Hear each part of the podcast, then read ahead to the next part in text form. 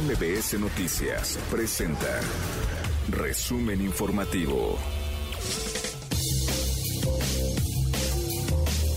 Eh, algo que se destaca hoy en la prensa nacional y en la prensa estadounidense también aparece es el huracán Ian que ha azotado Florida con vientos de más de 200 kilómetros por hora.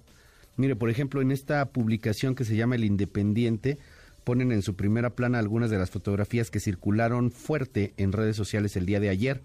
El huracán Ian, categoría 4, con vientos de más de 250 kilómetros por hora, entra en Estados Unidos, en Florida. Destruye todo a su paso, como las avionetas en un aeropuerto cercano a Miami.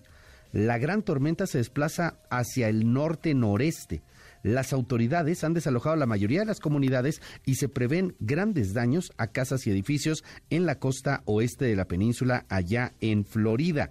Eh, destaca la imagen también en varios diarios, en la prensa de hoy, por ejemplo en el Excelsior. Ian pega y continúa la alerta. En Fort Myers, allá en Florida, eh, las inundaciones del huracán eh, está el agua llegando casi que a lo que sería la primera plana, el primer piso de los comercios. Si nos sigue a través de la tele lo, podrá ver, pero si nos sigue a través de la radio se lo describo. Eh, pues imagínese usted un, edificio de, dos pisos y pues el agua está llegando casi al primer piso. Es, es, impresionante la imagen.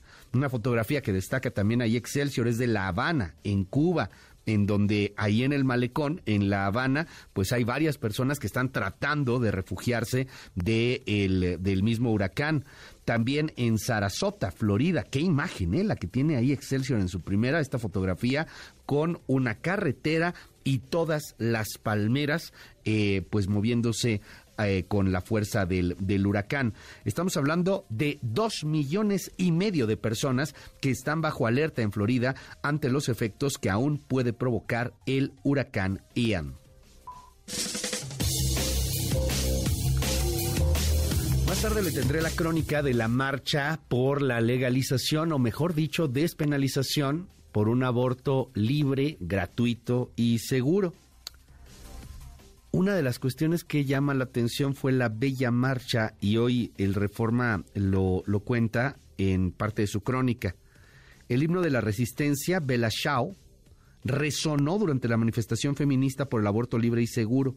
La violonchelista Valentina Montelongo lo interpretó ante el paso de más de 1.500 mujeres que ayer marcharon al Zócalo. La policía implementó un operativo con más de 500 agentes y la foto que tiene ahí Reforma es justamente la de la violonchelista, la violonchelista, perdón, Valentina Montelongo, que estaba, eh, bueno, pues ahí con, con, este, con este mismo himno. También gran cobertura que, da, eh, que dan distintos diarios.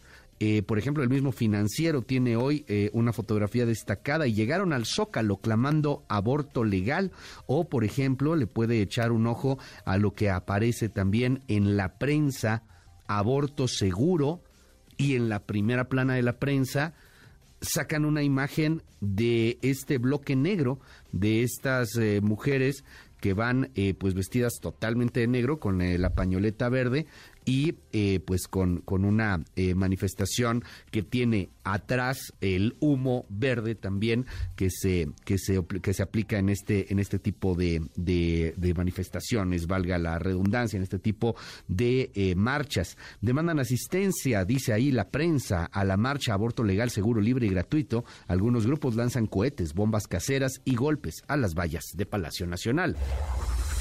Esto fue el resumen informativo una producción de MBS Noticias.